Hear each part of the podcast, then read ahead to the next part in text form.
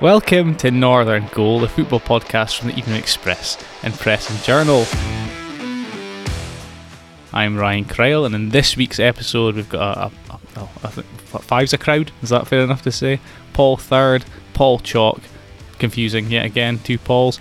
Jamie Durent and Sophie Goodwin joining me today. How are we, guys? All Good, thanks. Grant. Good, thank you. Great. So, plenty to discuss again today. Aberdeen and Ross County, obviously, due to not being in the Scottish Cup on little breaks at the moment, but there's been plenty happening at Pittodrie, certainly. Scott Brown departing earlier this week. We'll discuss that as well as who might be the new captain. Is Jay Emmanuel Thomas going to follow Scott Brown out the door? What's the latest on injured defenders? What will Jim Goodwin's priorities be in the next two weeks to get his side up to speed?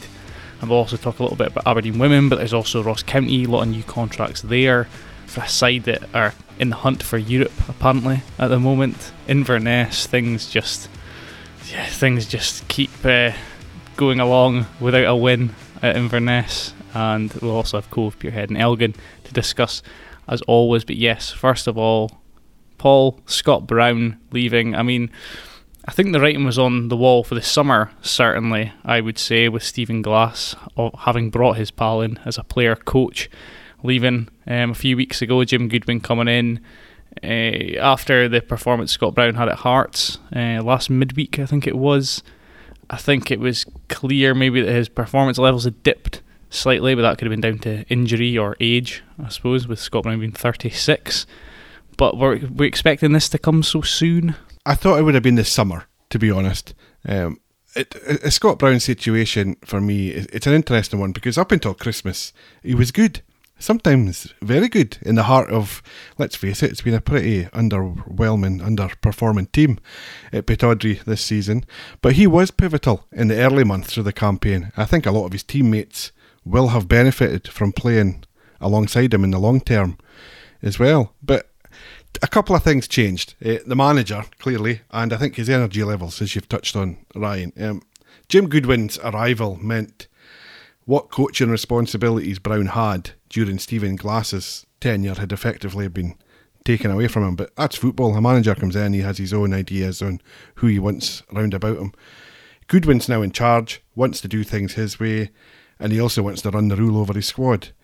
And he knows, as we all know, what Scott Brown can bring to a team. But he doesn't know what Connor Barron can do longer term nobody knows what Dante Polvara can do at all. So he's got to have a look at these guys. And I, I like in this situation to when Paul Hartley joined the club. He was a player who had had a great career, uh, was a real leader at the former clubs he'd been at, but he was in the veteran stages, I think it's fair to say. And as is often, those little niggling injuries take a little bit longer to recover from. They might happen a bit more frequently than they did when you were in your prime. And if you add on top of that, not playing every week, it all makes that journey back to holding down a regular place a little bit tougher. Hartley, like Scott Brown at the minute, was considering a move into coaching at that time too, and that's what led to Hartley ultimately leaving the Dons and then going to Alloa the following week. I'm not expecting Scott Brown to turn up at Alloa next week, but I wouldn't be surprised to see him uh, turn up somewhere pretty soon. I think we're already seeing hints at that being dropped. But it doesn't take a mathematician to figure out there's likely been a conversation here between Jim Goodwin and his team captain. And if you're Scott Brown, having moved up here with the, the whole idea being you're getting involved in coaching, and you've lost that, and now the playing side of things is looking a bit iffy, you can see why you're thinking, no, maybe it's time for me to move on. We, when we look at the signing, does it go down as a good or a bad signing? I would suggest it goes down as possibly a really bad signing. But the reason I'd say that is because in January, obviously, we didn't get the amount of additions at Pittodrie we thought we would. Maybe that's because budgets were stretched. A player like Scott Brown, you imagine, was on, you know, you know, a, a fair chunk of that budget was probably on having Scott Brown at the club. And then you know, a few weeks after the transfer window closes, he's away in Aberdeen are going in this run in, you know, without Scott Brown and without those, you know, those attacking additions and other additions they possibly could have had, you know, the attacking additions that might have been able to save Stephen Glass's Don's tenure. So where do you rank it as a as a signing? In terms of your question, I think you're being a bit harsh on Scott Brown. Um, I, I, I look at let, us put it in context. He was a Stephen Glass appointment slash signing. Stephen Glass is still the manager when that window shuts that you're talking about. So you can't you can't suddenly be to use uh, Boris Johnson's old Captain Hindsight quote. We can't come away after after the fact and go, well, Scott Brown. What, what, you, what did we expect? No, he he did a good job. Up in if, if you're looking at the window opening in the start of January, you're going, well, Scott Brown's all right. Aberdeen have had loads of central midfielders all season. They had to trim it down. They've done that, and they've got some pretty big wage earners off from that department. I include Matty Longstaff in that one because he was a guy who was being well paid for doing next to nothing. Now, if, if you're telling me that Scott Brown versus Matty Longstaff, let's have that debate of who offered more in their time at Aberdeen. I don't think anyone sitting here just now even Sophie, let's let's out her. She'll just like Newcastle. I don't think even she's going to come back and say, "Well, no, I think Longstaff did a better job than Scott Brown." No chance. I mean, it doesn't have to be one or the other. It doesn't have to be a Sophie's choice. But no, but it does. But it does have to be. It does have to. When you when you're assessing someone, you have to frame it against other people. Surely. Okay, right. Well, let's move on. The the, the brown the brown era is at an end at Aberdeen a, a, lot of fans already calling for Ross McCrorie, who's impressed since going back into midfield. I'm not sure he impressed that much in central defence earlier in the season under Stephen Glass, but certainly that energy in midfield has been missed, and uh, well, it's been it's been apparent since it's been back in the midfield. You know how much it's been missed. Is he the is he the next Don's captain, Paul? Do you reckon? I think all signs are pointing to that being the case in the near future, and yeah, Jim Goodwin is clearly a big fan of Ross McCrorie, and he's another one. I guess we need to bring into that equation when it comes into thinking about Scott Brown. That's another midfielder you're effectively now having in there again. But no, it, it's McCrorie we're looking at now, and he has certainly been talked about in glowing terms by his new manager from day one. The first guy to get a contract extension. He likes the drive and energy McCrorie brings to the team, says he wants to bring a team around him said he's leadership material. He wish he had a team of Ross McCrorie's. How many more indicators do we need that this guy's going to be wearing the, the armband at some point? When that is, I don't know, but it's definitely in his future. I mean, I, I would stress that having a team of Ross McCrorie's and players like that is kind of the issue the Dons have had for the last few years. A lot of industry in the middle of the park, but no, no creativity. Uh, is like Jay Emmanuel Thomas was obviously brought in in the summer by Stephen Glass. Quite a creative player, it'd be safe to say, without maybe the without maybe the industry side of things. Uh, is he the next Aberdeen player we're expecting to be? Well, Jim Goodwin will maybe get off the books. Um, I think what happens to Jet depends on Jet. To be honest, uh, if you watched St Mirren under Jim Goodwin, you saw a team that worked really hard, pressed high up the pitch, and had lots of energy in terms of what they did when they didn't have the ball. With all due respect to Jay Emmanuel Thomas, none of those attributes would be anywhere near the list of what I would be writing down if you asked me to describe what Jay Emmanuel Thomas can bring to a team. He's not injured, but he hasn't been in the matchday squads recently. So I think we can infer from that development the manager's looking to be convinced by Jet he needs this guy to step up and show him he can make a contribution in the manner that he's looking for. Technically, he's good. Does he have the fitness and energy required to make those runs across a backline to put pressure on opposition defenders and then look to make those other runs and stretch teams when the Dons do have the ball? I don't think so. So, unless he can address that, there might be a, a change in, in circumstance in the future, but right now the ball is firmly in Jay Emmanuel Thomas's court in this one. Farewell to back heels um, for the, the Jim Goodwin era, potentially. Andy Considine and Mikey Devlin there too, the centre backs on the books that are have been out injured. Andy Considine, obviously, it was Qarabag where he done his knee. Mikey Devlin, a bit more of a prolonged uh, struggle against injury. Hasn't featured, I think, now for is it must be going on 20 months or something like that at this point. Any yeah sort of light at the well, end of the tunnel for those two? That's the exact phrase I had in mind. Light at the end of the tunnel. Uh, we'd initially heard at the time we were, we were looking after the international break for Considine being there or, or thereabouts, and I haven't heard anything to suggest that timescale is changed. He is back doing work on it on the training ground. Uh, he's nearing contention. He's probably a couple of weeks ahead of Michael Devlin. Uh, Devlin has, I think we've seen him doing some warm up up at Ross County uh, a few weeks ago. So he's he's there or thereabouts, but again, he's he's coming from a long way back compared to Andy. And then I suppose the third one on top of that is, is Marley Watkins, who's been out since Boxing Day. He's back doing light work as well. I'd argue, given Aberdeen's situation, Watkins is probably the one they're needing back first. Uh, I think they've been found so wanting in that final third. There's such a lack of creativity, especially with Hedges going as well to Blackburn in January. The, the Dons need more attacking flair. Okay, they ended the this pre-break period. They've obviously got a couple of weeks off now on the training pitch, but they ended with a one 0 defeat at Ibrox. What did you make of that performance? Obviously, it kind of hinged a little bit, according to Jim Goodwin, on a clash between Calvin Ramsay and Calvin Bassey in the Aberdeen box, which was you know a, a few moments before the the winning goal from Kemar Roofe. But I think um, Goodwin was pretty clear afterwards, and it was pretty obvious to see that there was maybe for all Aberdeen's organisation and willingness to go there and press and try and disrupt Rangers. There wasn't necessarily a lot of attacking flair, um, as you've discussed. A lot of it comes down to players, of course, but do you think you'll be trying to find some way to get a bit more attacking impetus in their performances over the next couple of weeks? I, I think so. I mean, for a guy who's hardly kicked a ball all season, I think Matty Kennedy's absence at Ibrox on Saturday was a big a big miss for the Dons. They're so poor in the final third right now that it, it does make for grim viewing. We can't get away from that. But Vicente Besuijen and Kennedy are the guys that Goodwin probably needs to now be firing to provide the service that Christian Ramirez is so badly needing because he's just he's running about with nothing, nothing, nothing to actually get on the end of to even look to try to convert. I'm not seeing it from Connor McLennan. I think I have to say that he's he's had a few chances in different positions, and it's it's not working at the minute.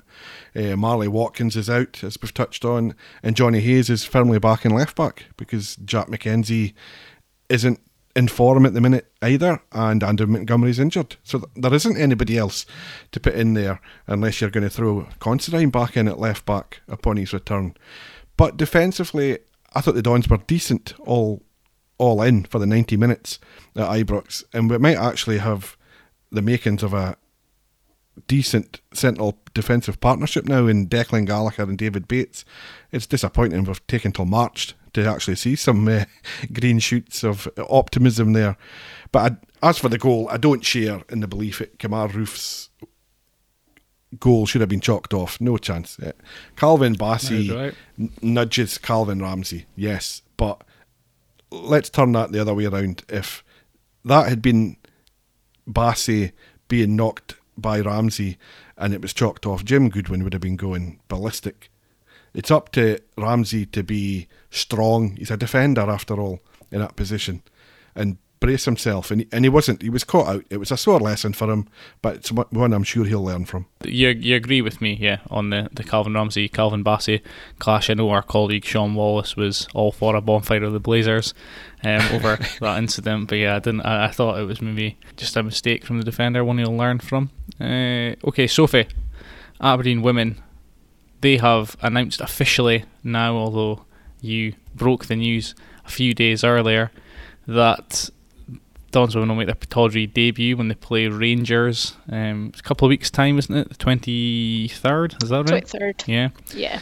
So, how much of a watershed moment is this then for the Dons women, Emma Hunter and her squad? I think it's massive. I think you just have to look at the games that's already been played this season in terms of um, the women teams playing at their men's club. Um, I think Hearts and Hibs are, are, the two that have done it and done it well. Especially when the Edinburgh Derby was played at Easter Road, they broke a domestic record for for six almost six thousand fans um, there that night. I don't because it's not all free tickets like what Hibs done. I'm not expecting a big as big a crowd as that, but I I do hope that that people turn out in their numbers on the Wednesday night and I think even just for the team, like it's a big profile, uh, a big boost to their profile. You know, it's a, it's come at a really good time in terms of it's an international break for the men's uh, for the men's team, so kind of all attention can be put on the women. But I think even just the women's game in general, like up here, we have a really good number of clubs up here that have full player pathways, and you know, all it takes is for a parent to take their little girl along on that Wednesday night to Pittodrie and for her to think, oh, I could do this. And you never know, she might be the next Rachel Corsie, Kim Little, or next Bailey Hutchison, or whatever we want to say. So I think it's it's a really big a big moment for the club, and I think it's um it signals the plans that they have for them.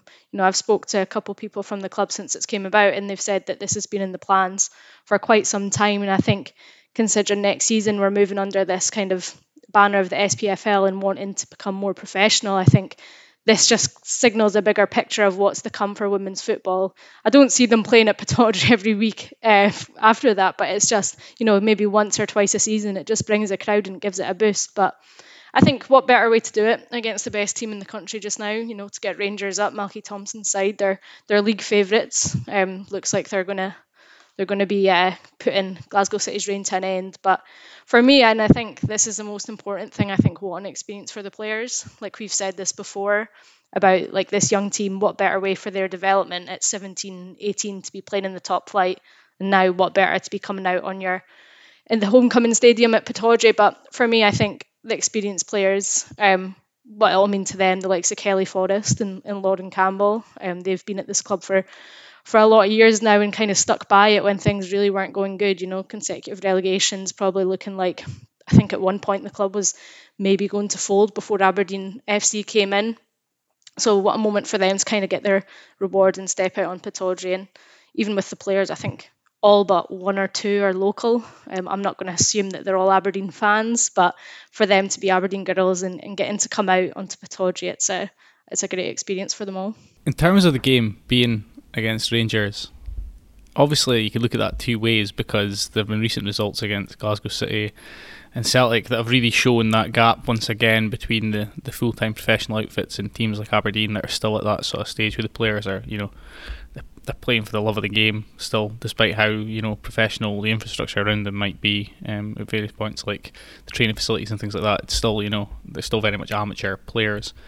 That may change going forward, but you know, is it is it a good thing that it's Rangers are playing at Pittodrie and that it, it can bring more interest to the game, more fans in potentially, and you know, it allows them the opportunity to maybe in that setting, you know, be inspired to maybe record a famous up, upset, or you know, is it a negative that the game could potentially you know get away from them if it doesn't go so well? I think you can look at it both ways. I think when it's a club like Rangers, like I just said, they're the best team in the country you know, for this kind of first marquee game, first ever game at Pittodrie, you kind of want to have the best there. And I think the fact that it's Rangers, it'll bring people along who know women's football. It'll bring people along because they want to see the best team. They want to see the likes of Jane Ross, Lizzie Arnot. But then also, you know, there's obviously a rivalry between the men's clubs, Aberdeen and Rangers. So it might even bring people along on that front. So yeah, I think in terms of like boosting the profile of the game and it's a good thing that it's Rangers. But yeah, like you say, I think what you would need to hammer home about in terms of people who are going along to Pittodrie on that night. It's like there is a gulf, there is a gulf in between the two sides because, like you say, Rangers are are fully professional. They have invested a lot of money in their team. Um, so I think on a playing side of it, yeah, I think you know it would have been good if they'd been playing an opponent that a likes of a Partick Thistle or a Hamilton Accies or something that you can see it's a winnable game. Um, but I think, to be honest, like of course they want to go out and they try their best against a team like Rangers, but it's all about the experience. It's about boosting the profile of the game and just getting the players that chance to to play on their uh, their pitch. Let's take a break then. Next up, we'll discuss Ross County and their potential European adventure next season. Northern Goal is brought to you in association with Aberdeen Sports Village. With memberships to suit all ages, Aberdeen Sports Village is for everyone in the community. I'm there all the time to interview athletes, play football on the indoor pitches, swim, or use the gym. But you can also dive, choose from over 100 exercise classes, play racket sports, chill in the sauna and steam room, run on the athletics track, and more. Achieve your goals at Aberdeen Sports Village. Search for Aberdeen Sports Village online for more information. There, yeah. I mean, it could happen if the results keep going the way they've been going. They seem to be even they don't play so well at the moment. The last couple of games they've had have been pretty nip tuck, but they've got through them with one 0 wins. Beaten was St Mirren at the weekend. Joseph Hungbo standing out again.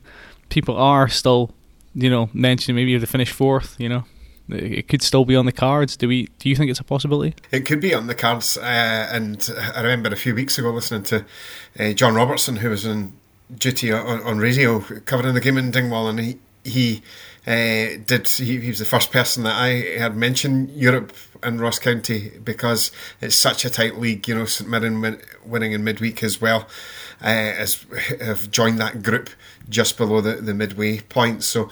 Um, you, you think back to the, the 10 games at the start of the season, Ross County didn't win a whole new squad assembled by Malky Thomson, who had his own pressure to deal with coming into that situation, building the squad from scratch. Did you say Malky Thomson there? Did I say Malky? Oh, right. Malky Thomson? Malky Mackay, of course. who's Malky, who's Malky Thomson? Malky Thomson's a Rangers women manager. There you go. And former yeah. Caley, form, former Caley Thistle as well. Uh, coach. So yeah, no, but from certainly from a, a, Ross County point of view, had they get points on the board early, they would already be fourth uh, right now. Uh, you know, you've got a Hibs team in fourth position right now, really, really stuttering. Um, Malky Mackay, the Ross County manager, spoke the other, the other day about the inconsistencies in the Premiership and the Championship, where you've got teams going long, long runs without wins. I think, as I say, Hibs have got one win in ten. County are the only team at the moment from fourth down showing any any you know that's three wins in a, in a row, two clean sheets. I think Ross Laidlaw has grasped his opportunity in goal since coming in um, in, in recent weeks as well, and there's a solidity about County. And as you say, Ryan, I mean, uh, you know, Regan Charles Cook. The, the top scorer in the league, but complemented brilliantly by Hungbo, whose penalties that he's tucked away back to back have been ice cool under pressure. So Although, they're a great team to watch.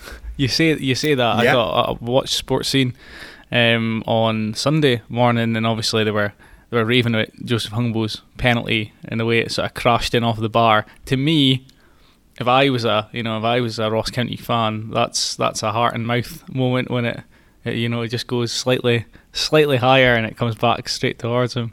What did you just Didn't think it look was- great though? Yeah, do you think yeah do you It think it was a perfect pen or was it a you know a near miss?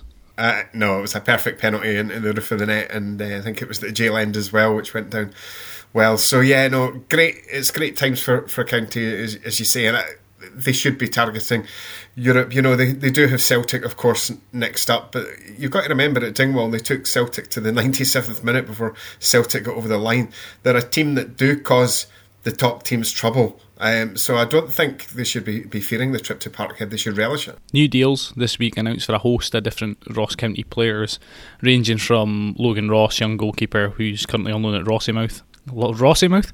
There you go, another another misspeak. Uh, Lossiemouth, uh, as well as you know players that are playing week in week out for the first team like Jordan White, Jordan Tilson, Matthew Wright. Obviously, Brora start of the season he's been rewarded with a new deal since coming back to County and obviously scored against Rangers a famous goal are there any names there that the Staggies fans will be unhappy about getting new contracts? Not not the way I see it. Um, more more concerned that they haven't seen Regan Charles Cook among those names yet.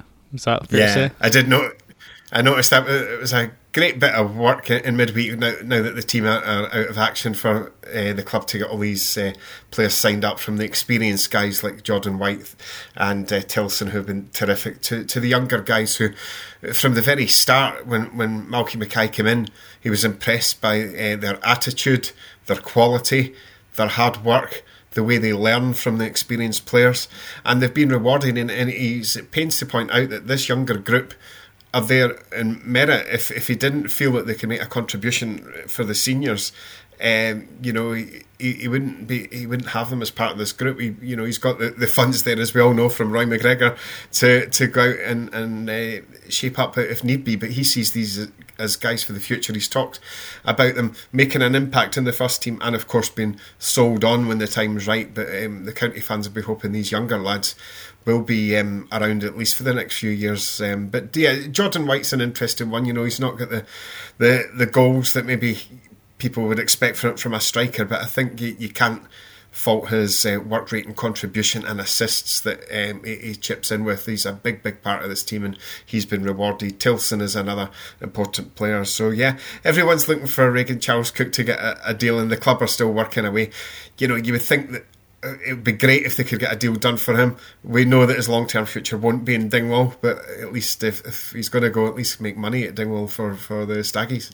Uh, we'll see with Regan Charles Cook. I'm sure. I, I I think I know which way it's going to go, and if Logan Ross continues to perform for Lossiemouth for the rest of the season. Maybe a name change to Rossiemouth could be on the cards. Anyway, away from the positivity of Dingwall, uh, Inverness, I've written "Let's do it" on the, the notes. Do we have to?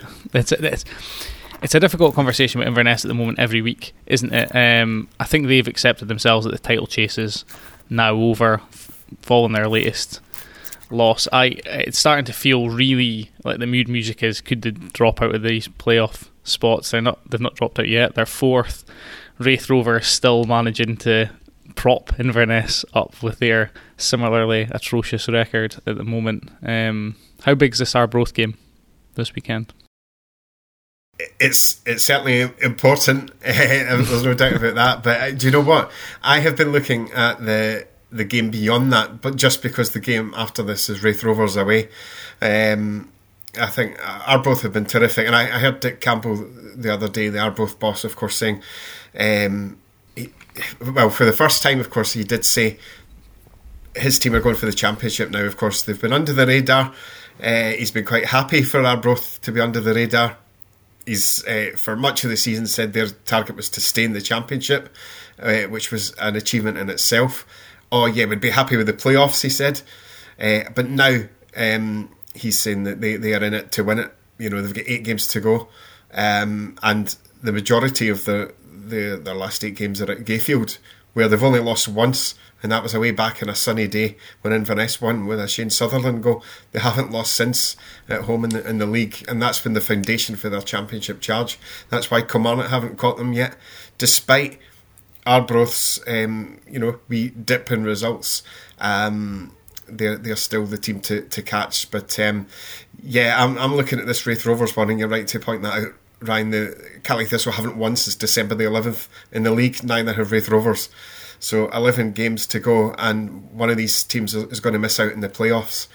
Um, so yeah, I mean, desperate for the win clearly, but uh, if they can win at Kirkcaldy next week, that's that's that's the one that would give them breathing space. Yeah, it's got a real um, sense of it's like a, I suppose a a movable object meets a stoppable force. Uh, that one. Do you think? I don't, I don't want to ask this question, Paul, but I think I feel I need to. In, in terms of Inverness, is there a point where they, is there a point where they make a change in the dugout? Should things continue to go the wrong way? it, there, there are a lot of fans who's, who feel that the time is already up for, for Billy Dodds. There's no no doubt about that. But um, what I would say is there has been a shift in, in attitude in the past fortnight by some fans because of the performances against Hamilton and Partick Thistle. Okay, it was a, a you know a draw and a defeat but uh, you could see these were games that could quite easily have been six points on the board. They aren't, and that's that's that's really where the, the concern lies. But um, you know, speaking this week to Neil McCann, of course, the interim boss who brought Billy Dodds to the, the club last year as his his uh, assistant, and he he is in no doubt that they'll turn this this around. He feels that um, the interesting thing about this Arbroath game is because Dick Campbell has come out and said about uh, them being uh, for the, the league now, and Caley Thistle, as you say, Kirk Broadfoot uh, told told uh, Andy at the P&J last week that, uh, that their title chance has gone. They're they're in, in the playoffs both clubs' targets have now changed, and it, adds a whole lot of pressure for Arbroath. So, um, yeah, there's still pressure on Billy Dodds, but he, he knows that, and he says that he's, he's strong enough to, to stand up to it, but his players need to match that. Jack Catterall like question avoiding to my Josh Taylor haymaker. Uh, anyway, let's move on then. Cove and Peterhead, they met at the weekend, so we'll discuss that next with Jamie.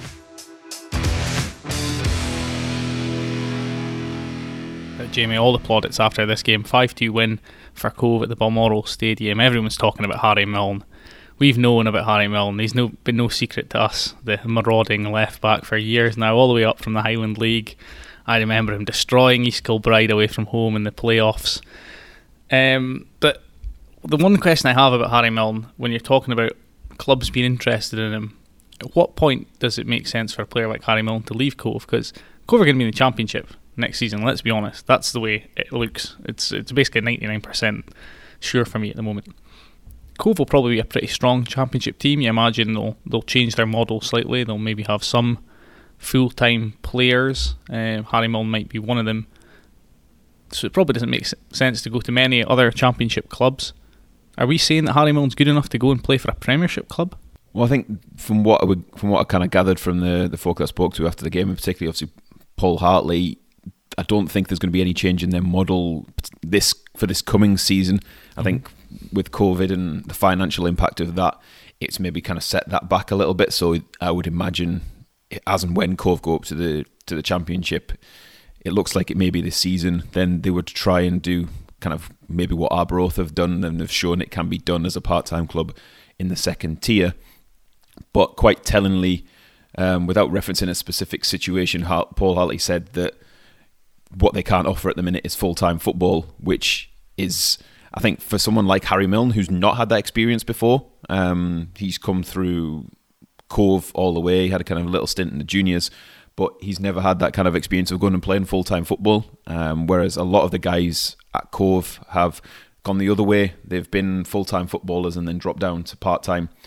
And I don't think there's any question that Harry has the ability to go and play at a higher level. Um, and you see how good he is at the minute as a part time player and just think how he would benefit from full time training, full time fitness work, and playing at against kind of a higher level of competition. Um, yeah, he may be a championship player next season if Cove uh, if Cove as do as we think and go up. Um, but who knows? Maybe there may be something on offer higher than that. Um, and if it's full time football for him, uh, I think he's 25. Um, I don't think he's maybe in the position to turn it down, and it's it's something that I suppose he he'd probably kick himself for not trying at some point. Um, maybe if Cove were planning to go full time next season anyway, then it might have um, it might be kind of a stronger pull, but. Um, nothing's decided yet, but it's just the kind of the vibe that I get. Then the way he's playing just now, I would be surprised maybe if he's still at Cove next season.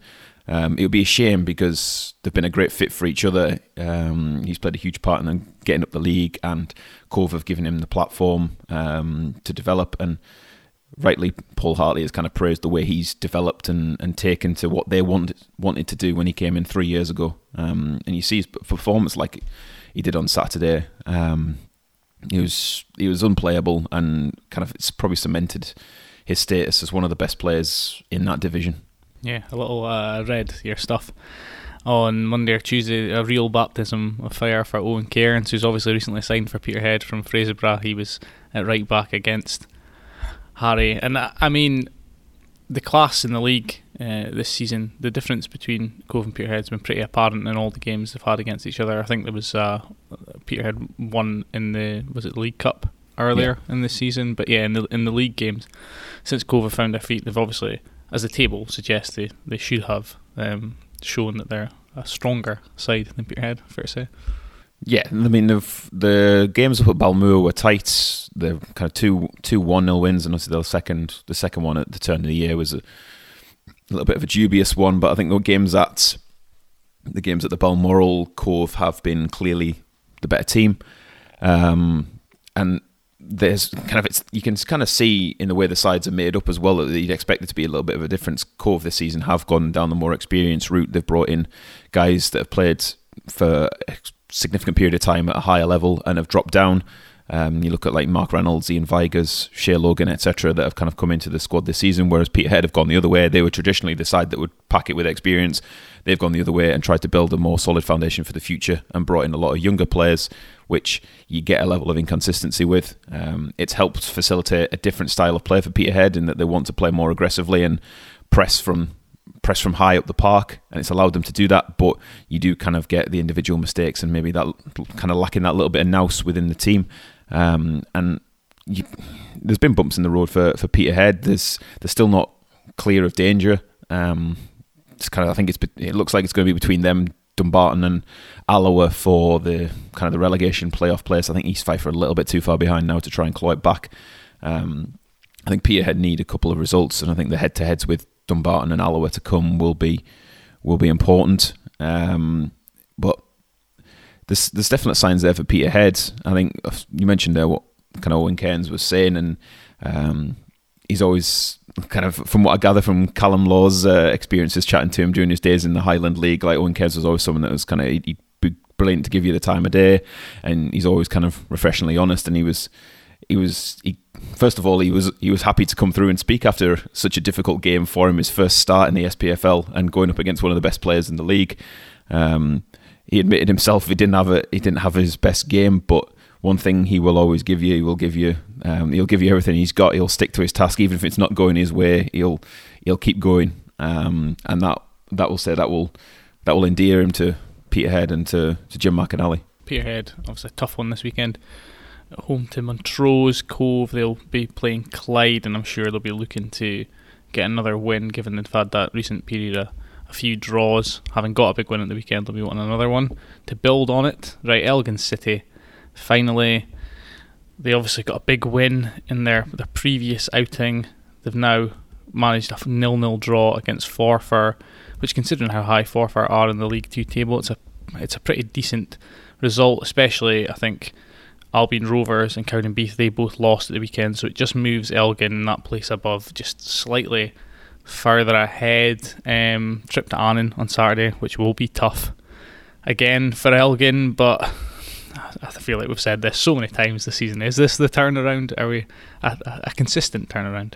I think uh, with Elgin, there, I think they'll pretty much stay where they are. I don't think they'll be drawn into the, the trouble zone now with Cowdenbeath. I think they're too far away from that, but uh, the teams above them have stretched too far away, and it's a real disappointment for Elgin that they're not competing for the promotion playoffs. That was certainly the, the target. So many close calls over the past few years with Gavin Price coming in and um, uh, speaking to Tony Dingwall this week, of course, who, who left the club and has joined Brora, and he's scratching his head as to quite how it hasn't worked for Elgin this this season. You know, there's been a lot of chopping and changing at the club and personnel wise. You know, Kane Hester's continued to provide the goals, although he had a spell out injured as, as well. So, um, yeah, it's time to just um, take stock. Gavin will be in this for the, the long haul. They'll go again next season, but uh, I think uh, one more crack, I would say, uh, at trying to get El- Elgin up. But uh, yeah, from their point of view, I, I imagine the they won't be good enough to get, make the playoffs, but neither will they be in trouble that uh, was uh, so close to them recently. Okay, I think that'll just about do us then for this week's episode of Northern Goal. Thanks to the, the four amigos for joining me today Sophie, Paul, Jamie to split up the two Pauls, and Paul two. Thanks, guys. Thank you. Thank you. You can decide among yourselves which one's Paul one and which one's Paul two. I'm um, Paul three, actually. well, that is true. That is true. Uh, the if you like this podcast, you can subscribe on your favourite podcast app. You can email us any questions or queries at northerngoal at dctmedia.co.uk. And finally, enjoy the football, whichever games you're watching in the week ahead. Cheers.